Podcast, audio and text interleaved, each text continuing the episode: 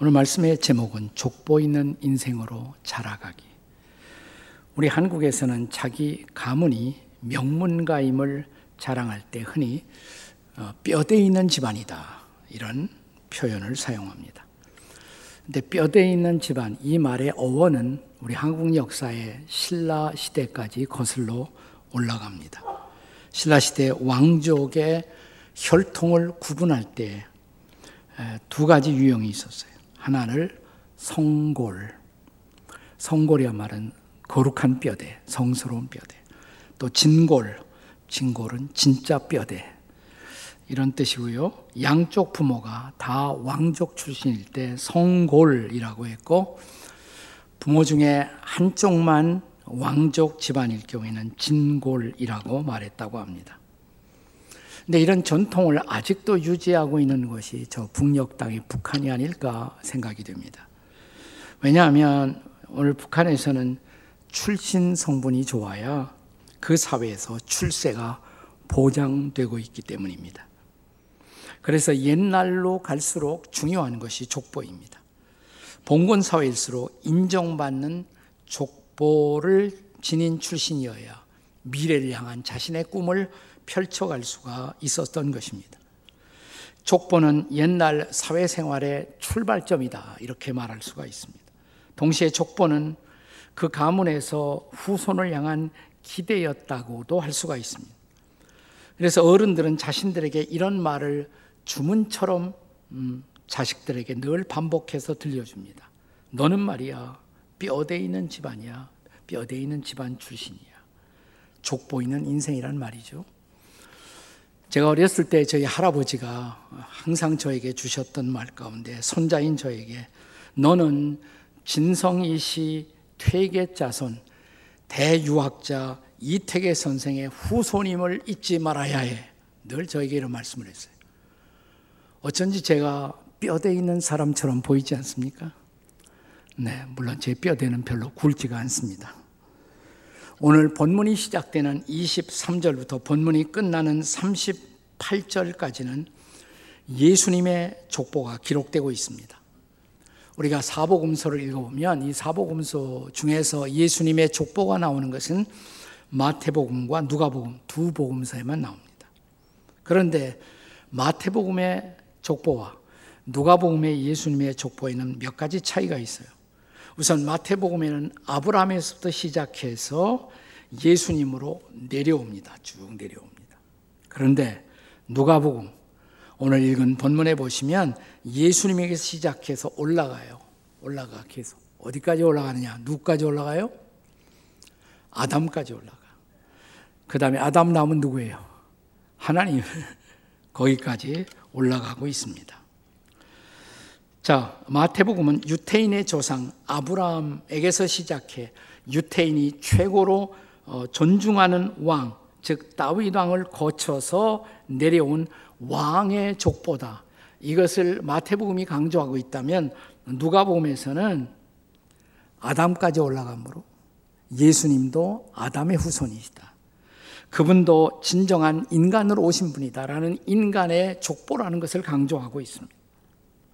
마태복음은 철저하게 유대인의 족보를 통해서 예수님이 오신 것을 강조하고 있습니다만은 누가복음은 유태인을 넘어서서 인류의 공통 조상인 아담 그 후손으로 오신 분이므로 그분은 모든 인류의 구세주, 모든 이방인의 구세주라는 것을 강조함에 누가복음의 족보에 의미가 있습니다. 자, 누가복음 본문 23절에 보시면 자, 예수님을 소개하면서 이렇게 소개하죠. 한번 읽어보세요. 시작. 사람들이 아는 대로는 요셉의 아들이니 요셉의 위는 헬리오 이렇게 되어 있습니다. 사람들이 아는 대로는 사람들이 아는 대로는 예수님도 요셉의 아들이다. 왜 이런 말을 했을까요? 사람이 아는 대로는. 그러니까 법적으로는 요셉의 아들이니까. 그러나 예수님은 사실 어, 엄격하게 말하면 요셉의 혈통을 빌리지 않고 마리아를 통해서 성령으로 잉태되셨잖아요. 그래서 헬리는 누구냐면 마리아의 아버지예요. 마리아의 아버지. 그러니까 마태복음의 족보가 요셉의 혈통, 요셉의 족보를 따르고 있다면 누가복음에서는 마리아의 족보를 따르고 있다는 것이 다른 것입니다. 자, 그렇다면 이런 족보가 시사하는 예수님, 그 예수님을 어느 날 여러분과 제가 만나서 예수님의 제자가 되었어요. 우리도 이 족보에 속한 자예요. 그렇다면 족보 있는 인생, 예수님의 지아들의 인생은 어떤 삶으로 우리가 자라야 할 것을 시사하고 있습니까? 첫째로 그것은 하나님의 자녀로 우리가 자라가야 한다는 것입니다. 하나님의 자녀. 왜요? 자, 누가에서 예수님의 족보에 궁극적으로 어디까지 올라갔다고? 하나님. 하나님까지 올라갔어요. 자, 이것은 예수님을 따르는 제자인 우리에게도 우리의 삶의 뿌리가 궁극적으로 누구? 하나님이시다. 이걸 보여주고 있는 것이죠. 자, 우리가 바울 사도가 쓴 에베소서 2장 3절 말씀해 보시면 우리 인간을 가리켜 인간의 정체성을 가리켜서 우리는 본질상 진노의 자녀이다라는 말이 있어요. 본질상 진노를 받을 수밖에 없는 사탄의 자녀다. 이게 우리의 본래의 신분이었다. 우리가 예수님 알기 전, 예수님을 만나기 전 우리는 악한 영인 사단의 지배 아래 있었다는 것입니다. 그런 의미에서 요한복음 8장 44절에서 예수님은 또한 너희는 너희 아비 마귀에게서 났으니 이런 말씀을 하셨단 말이죠. 자, 그런데 어느 날 저와 여러분이 예수님 만났어요. 아멘. 예수님 믿었어요. 아멘.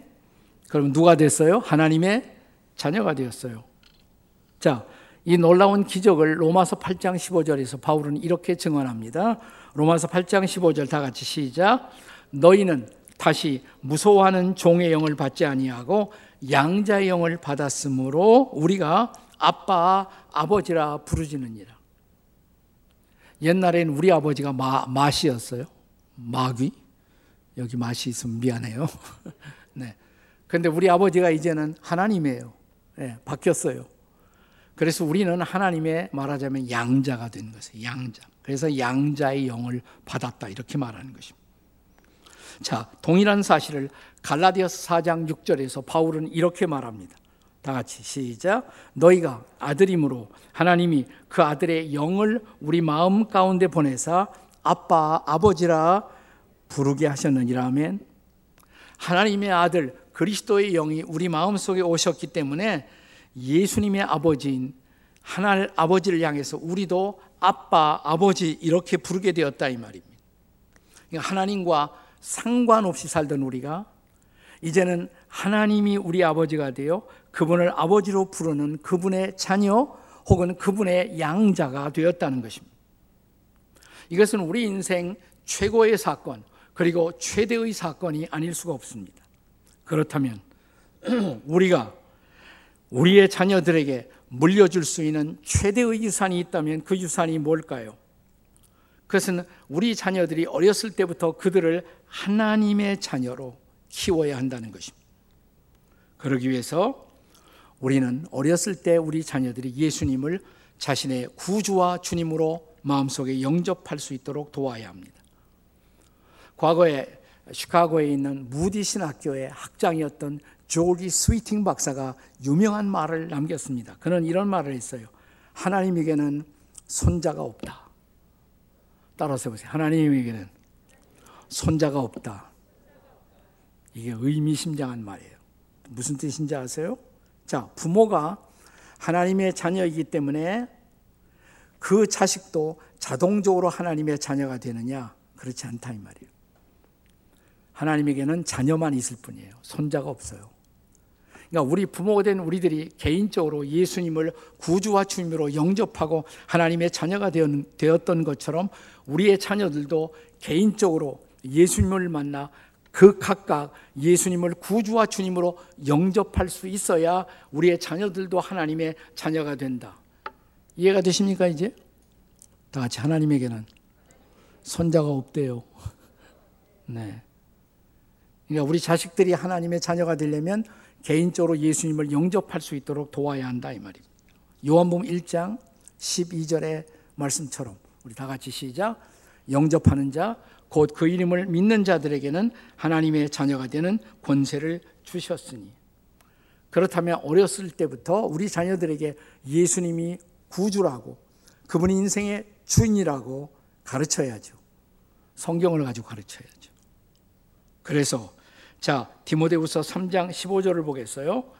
다 같이 읽겠습니다. 시작. 또 어려서부터 성경을 알았나니 성경은 능히 너로 하여금 그리스도 예수 안에 있는 믿음으로 말미암아 구원에 이르는 지혜가 있게 하느니라. 아멘. 성경이 주는 최대의 지혜, 구원의 지혜예요. 그 성경 말씀을 통해서 예수님을 구주로 주님으로 믿고 구원을 받을 수 있도록 우리가 도와야 한다 이 말입니다. 그렇습니다. 모든 크리스찬 부모의 첫째 사며 으뜸 가는 사며 우리 자식들을 구원받은 하나님의 자녀로 키워가야 할 줄로 믿습니다. 아멘. 그 다음에 두 번째. 두 번째는 하나님을 예배하는 자로 키워야 합니다. 하나님을 예배하는 자로. 본문에 예수님의 족보의 제일 마지막 구절, 38절입니다. 같이 읽습니다. 38절 다 같이 시작. 그 위는 에노스요. 그 위는 셋이요. 그 위는 아담이요. 그 위는 하나님이시니라. 자, 하나님을 제외하면 인류의 조상이 누구라고요? 아담. 아담이에요. 그 아담의 자손은 누구예요? 아담의 자손 누구라고 그랬어요? 셋 그랬어요. 셋. 이 셋이라는 말은 세 명이 있다 이 말이 아니에요. 이름이 셋이다 이 말이 이름이 셋이다. 근데 좀 이상하잖아요. 아담의 자녀? 얼른 생각나는 것이 누구예요? 아담의 자녀? 혹시나 창세기 4장을 읽어보셨다면 아담의 자녀가 누구로 돼 있어요? 가인과 아벨. 네, 가인과 아벨이란 말이죠. 근데 웬 셋이에요? 자, 가인과 아벨에게 무슨 사건이 일어났습니까? 가인이 동생인 아벨을 죽이죠. 아벨은 죽었어요. 더 이상 상속자가 될수 없어요. 가인은 살해자가 됐어요. 자격을 상실했어요. 그래서 하나님은 이 가정의 믿음의 가업을 계승할 수 있도록 누구를 주셨냐면 새로운 자손 누구예요? 그 이름이 셋. 셋이란 단어의 뜻이 뭐냐? 그 뜻이 본래 대신한 자 혹은 새로운 기초. 하나님은 대신해서 셋을 주셨어요. 인생의 새로운 기초가 되도록 셋이라는 자녀를 주셨어요. 자, 그런데 이제 셋이 자손을 낳았어요. 셋의 자손이 누구라고요? 에노스 그랬잖아요. 에노스. 다 같이 에노스. 자, 이 에노스에 대해서 창세기 4장 26절의 증언을 찾아보십시오. 같이 창세기 4장 26절 함께 다 같이 시작. 셋도 아들을 낳고 그 이름을 에노스라 하였으며 그때 사람들이 비로소 여호와의 이름을 불렀더라. 에노스 때에 와서 사람들이 여호와의 이름을 불렀다. 구약 학자 가운데 엘렌 로스라는 분이 있어요. 엘렌 로스. 그분이 창세기 강해를 통해서 자, 여기 에노스가 여호와 이름을 불렀다는 이 표현은 가장 오래된 예배에 대한 표현이다. 가장 오래된 예배의 표현. 인간이 하나님을 예배했다는 말을 다른 말로 여호와의 이름을 불렀다고 표현하는 것이다라고 강조했습니다. 여러분, 우리가 소위 믿음의 장으로 알려진 히브리서 11장 4절에 보면 이렇게 기록되어 있습니다. 같이 읽어요. 시작. 믿음으로 아벨은 가인보다 더 나은 제사를 하나님께 드림으로. 자, 아벨이 하나님께 보다 나은 제사를 드렸다. 이걸 요즘 우리말로 말하면 보다 나은 예배를 드렸다. 아벨이. 자, 그런데 아벨이 죽었어요. 하지만 아벨의 예배 정신, 그 정신이 누구에게로 계승되었다는 거예요? 에노스에게로. 셋을 통해 에네스, 에노스에게로. 에노스가 하나님을 예배했다는 것입니다. 자, 그렇다면 우리도 하나님의 자녀가 되어 하나님의 족보에 들어간 사람들이라면 오늘 우리 가정에서 일어나야 할 가장 중요한 사건, 우리의 자녀들이 하나님의 이름을 부르며 하나님을 예배하는 자로 자라나고 있는가라는 사실입니다. 예배. 예배라는 말을 영어로는 월십이라고 그래요. 월십. 예배가 뭡니까? 예배는 하나님의 계시에 대한 피조물인 인간의 응답이에요. 영어로는 예배를 worship. 근데 단어의 어근이 뭐냐? 어근이 worth. W O R T H. worth 그러면 가치란 말이에요. 가치. 예배는 가치란 단어에서부터 나왔어요. 이 worth에다가 y자 하나 더 붙이면 worthy 가치가 있는이라는 형용사가 되죠. 가치가 있는. 자, 예배는 누가 드릴 수가 있느냐? 하나님의 가치를 아는 사람. 예수님의 가치를 아는 사람만이 예배를 드릴 수가 있어요.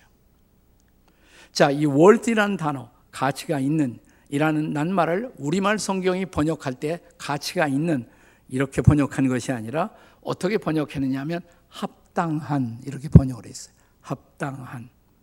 자, 예를 들어서 이제 계시록 4장 11절에 천국에서 24장로들이 하나님을 예배합니다. 예배하면서 찬양을 합니다. 이렇게 고백합니다. 한번 같이 한번 읽어 보세요. 시작. 우리 주 하나님이여 영광과 존귀와 권능을 받으시는 것이 뭐예요? 합당하오니.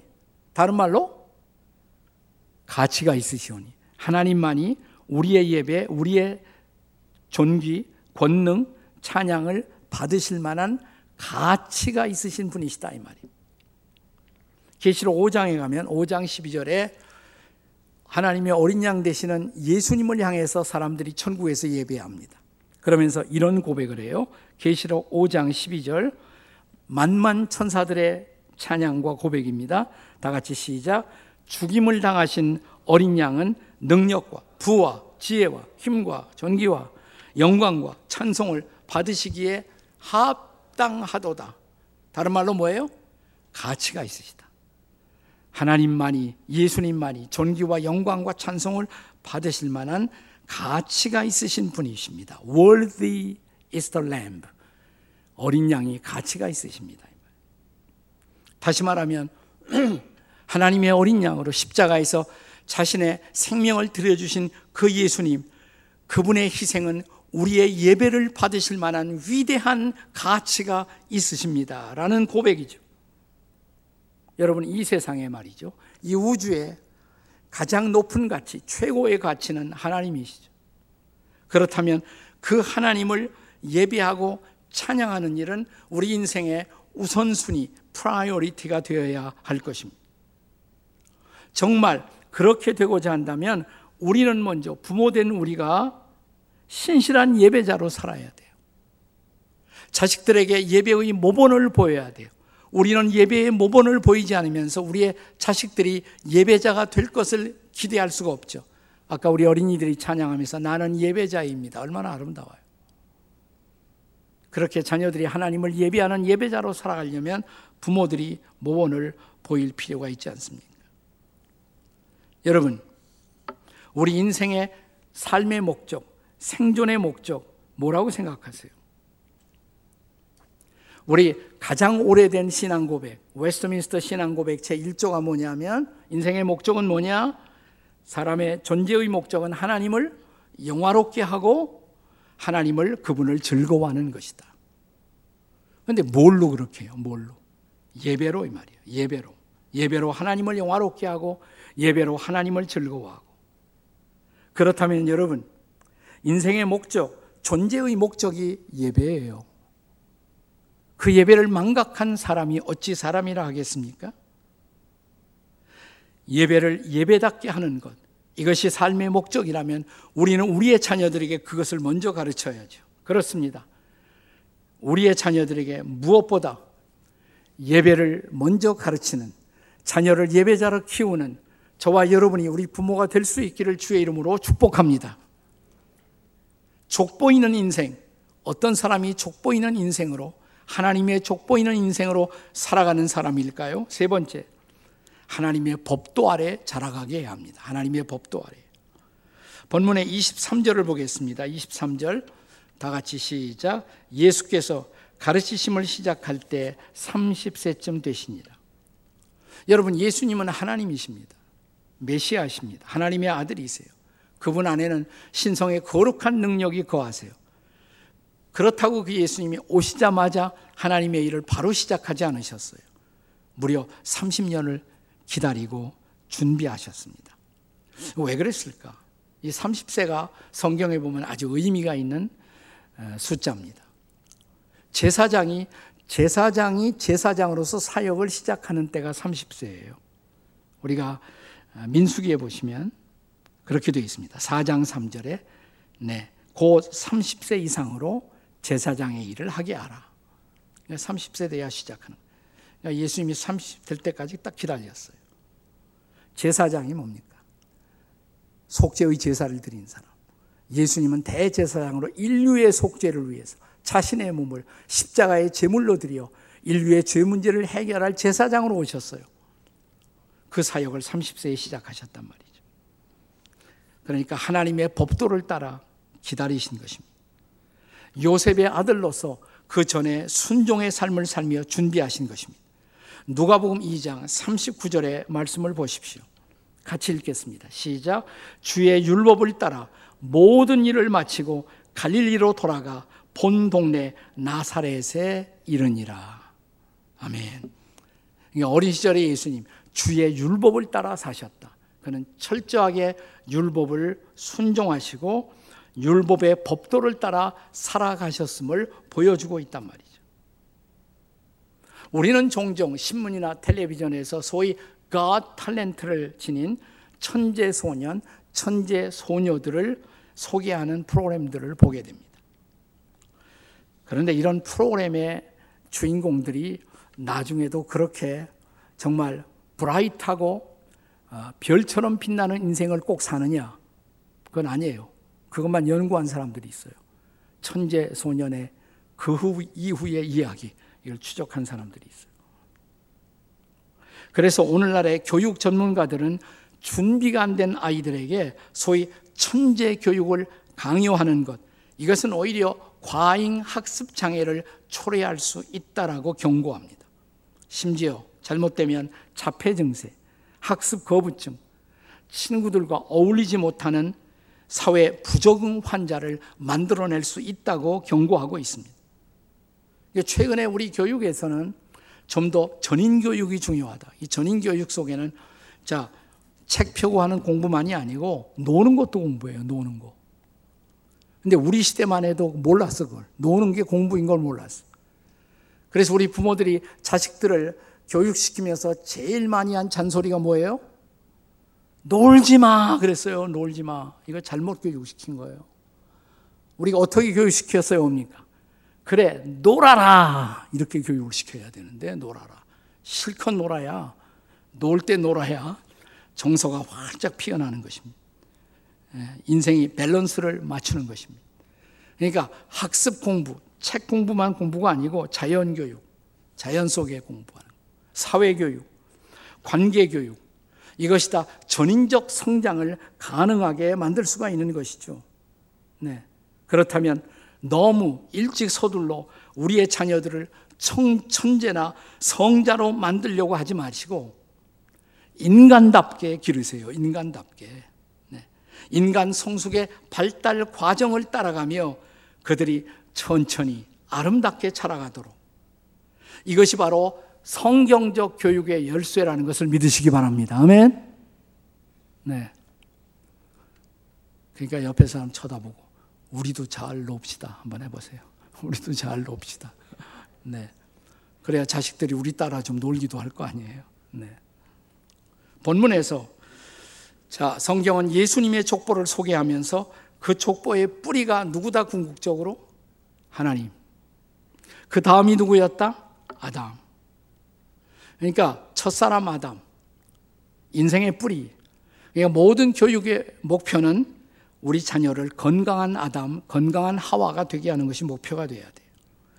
유대인들은 그래서 교육의 목표가 뭐냐? 건강한 아담, 건강한 하와를 길러내는 거예요. 그분들의 성경 해석 가운데 아주 흥미로운 해석이 있습니다. 에덴 동산에 먹을 수 있는 나무, 먹지 못할 나무가 있었잖아요. 생명나무와 선악을 알게 하는 나무가 있었는데 이건 뭘 가르치느냐?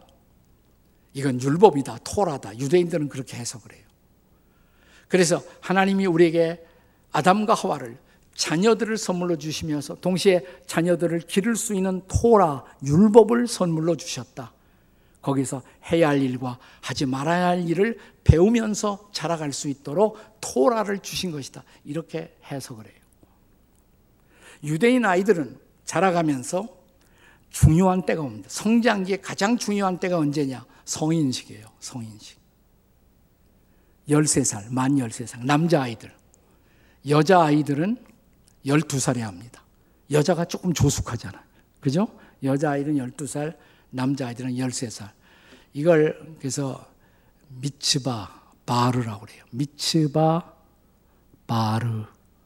네. 바르는 아들이란 말이에요. 바트 그러면 딸이란 말이에요.